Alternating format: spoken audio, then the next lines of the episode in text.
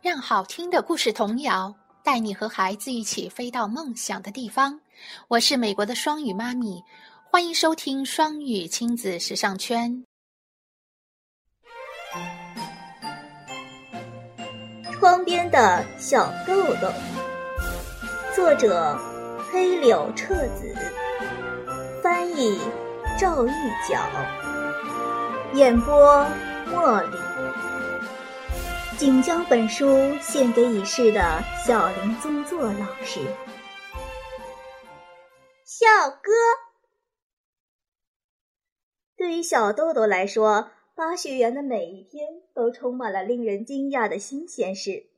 小豆豆仍然喜欢早早的到学校去，等待每天早晨的到来都是那么漫长，而且。每天放学回家后，他都要对着牧羊犬洛基还有爸爸妈妈说个不停，像什么今天在学校里做了什么，有多么有趣了，真是大吃一惊了之类的。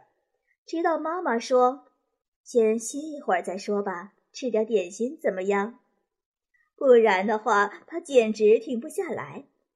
而且，不管小豆豆对学校已经有多么熟悉了，他每天要说的话还是有一大车那么多。不过，有这么多话可说也是很难得的。妈妈从心里感到欣慰。有一天，小豆豆去学校的电车上，突然想起一件事：“哎，八学园有没有校歌呢？”这么一想，他就巴不得早早的到学校去。明明还有两站路才到，但小豆豆已经站到了车门旁边。为了在电车到达自由之丘车站的那一瞬间，自己能够立刻跑出去，小豆豆做好了预备跑的准备动作。到了下一站，车门打开后，有一位阿姨刚想上车。看到一个小女孩在车门那里做好了预备跑的动作，以为她要下车了。但是看到这个女孩只是保持这个姿势一动不动，不禁奇怪地说：“到底是怎么了呢？”一边说着，阿姨上了车。就这样，等电车到站以后，小豆豆下车的迅速劲儿简直无人可比。年轻的男乘务员用潇洒的姿势从还未停稳的电车上一只脚到月台上，一边下车一边说：“自由之丘车站，请下车的乘客。”这个时候，小豆豆的身影已经消失在检票口外了。到了学校，小豆豆上了电车教室，立刻向先到的山内太二君问：“哎，太二，你知不知道？”咱们学校有没有校歌？喜爱物理的太二用沉稳的语调回答道：“好像没有吧。”嗯，小豆豆一本正经地说：“我觉得还是有校歌比较好。我以前的学校就有一首很了不起的校歌。”说着，小豆豆大声唱了起来。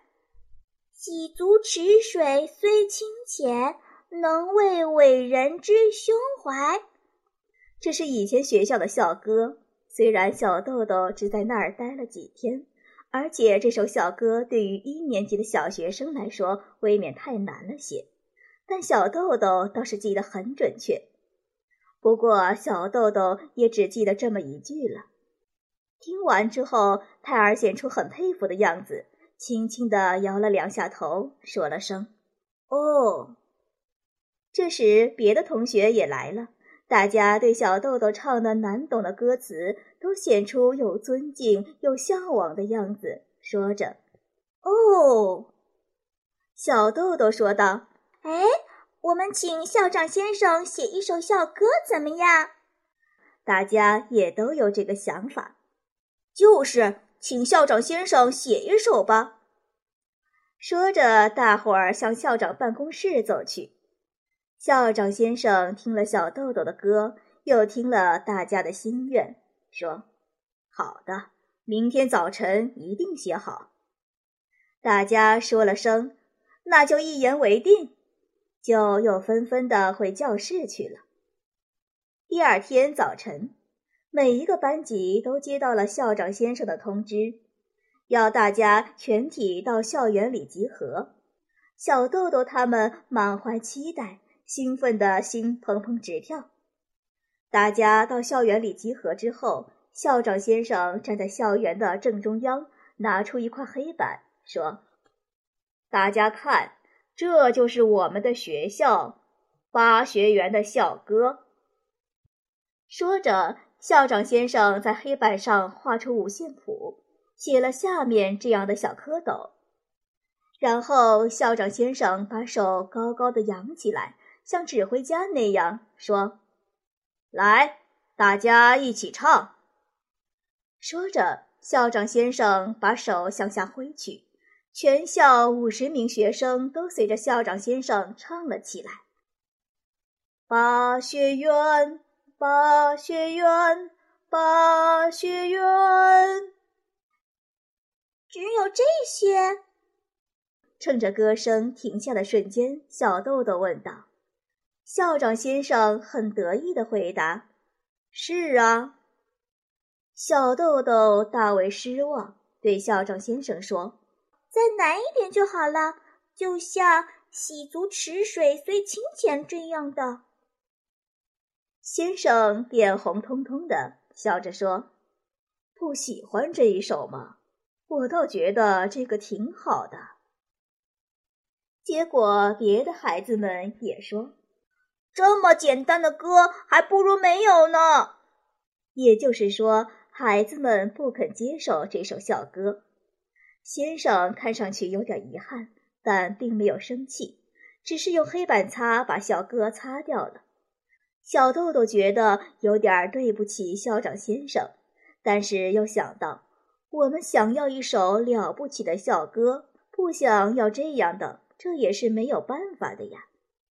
实际上，那首简单的校歌包含着校长先生热爱学校、热爱孩子们的感情。能把这种感情如此简练地表达出来的校歌，应该没有第二首了吧？可惜的是，孩子们还不能理解这些。后来，孩子们也都忘记了校歌的事。先生好像也觉得不需要了吧？因为他用黑板擦把小哥擦掉了，结果巴学园始终没有校歌。接下来呢，请继续收听茉莉姐姐继续为你演播哟。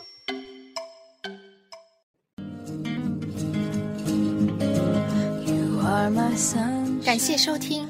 想收听更多中英文故事童谣和每日朗读，请关注公众微信“双语亲子时尚圈”。想参加每日中英文朗读、经典对白、双语连载、K 歌接龙、育儿亲子交流等各种活动，请在我们微信订阅号“双语亲子时尚圈”回复“双语亲子”加入微信群参加活动。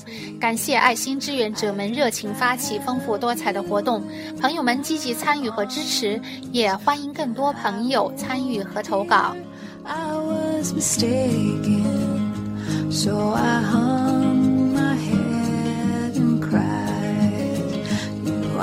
sunshine